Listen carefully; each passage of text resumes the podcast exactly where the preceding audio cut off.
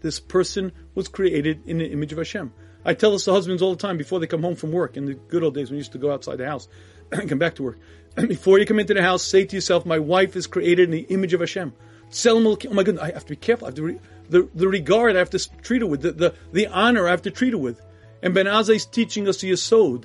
That Yisod is that that concept goes much further. Why? Because what happens is when you treat a person with respect, suddenly it's so much easier to be careful about what you say. Suddenly it's so much easier to treat that person appropriately and properly. And suddenly you're not stepping on their toes, you're not being inconsiderate because, oh my goodness, do you know who I'm speaking to over here?